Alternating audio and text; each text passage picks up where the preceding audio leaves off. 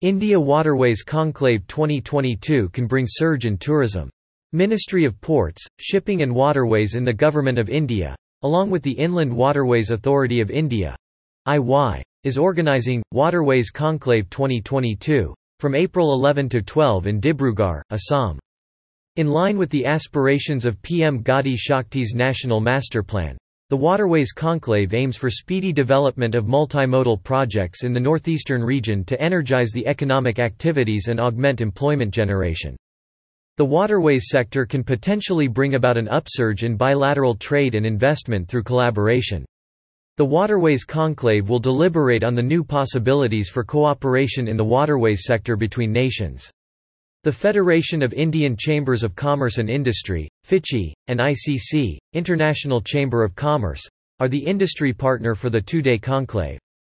Sri Sarbananda Sonowal, Honourable Minister of Ports, Shipping and Waterways and AYUSH, Government of India. Sri Nitin Gadkari, Honourable Minister of Road Transport and Highways, Government of India. And the Honourable Chief Minister of Assam, Dr. Himanta Biswa Sarma, shall attend the event and address during the inaugural session on April 12, 2022. Sri Nakap Nalo, Honorable Minister of Tourism, Transport and Civil Aviation. Government of Arunachal Pradesh, Chief Ministers of Northeastern States, Dr. Raj Kumar Ranjan Singh, Honorable Minister of State, Ministry of External Affairs, Government of India, Sri Shripad Naik, Honorable Minister of State for Ports, Shipping and Waterways, Government of India, Sri Shantanu Thakur, Honorable Minister of State for Ports, Shipping and Waterways, Government of India.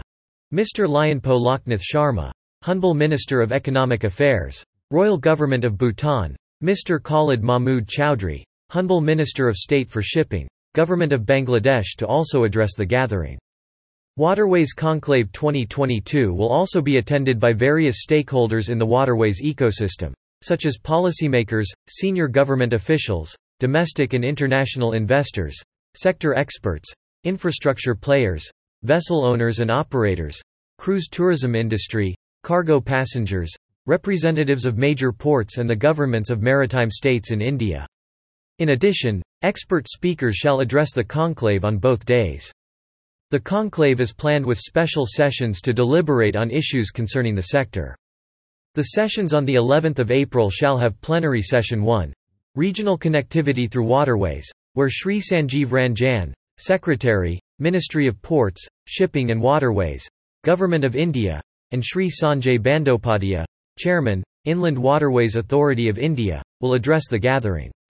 Breakout Technical Session 1. Inland Vessels. Focus on financing and manufacturing followed by Plenary Session 2. Infrastructure Development for an Enhanced Role of Waterways and Breakout Technical Session 2. Inland Vessel Act and Rules.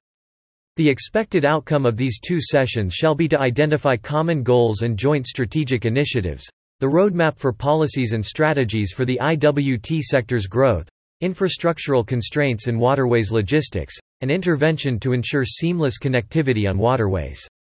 The Government of India has signed bilateral agreements with the Government of Bangladesh for strengthening and reinforcing inland water transportation and marine relations. In addition, the session shall discuss infrastructure and development requirements for waterways, including the paramount procedures to address technical challenges in maintenance. The sessions on April 12 shall have the inaugural session followed by plenary session 3, Regional Trade and Commerce, Key Issues and Interventions Session Chair. Mr. Jayant Singh, Vice Chairman, Inland Waterways Authority of India, and Breakout Technical Session 3, Unlocking the potential of regional trade through waterways followed by plenary session 4. River cruise tourism and passenger transport and followed by breakout technical session 4. Harnessing the potential of India-Nepal trade through waterways. These sessions will highlight the suggestions and proposals from the members serving the industry. The aim is to enhance the utilization of waterways in regional trade through different techniques and methods. The conclave shall consider the opportunities to increase river cruise tourism and passenger transportation safety and embrace the finest international measures that benefit Indian conditions. The motive of the session is to attract domestic tourists to river cruises and promote cruise tourism. More news about India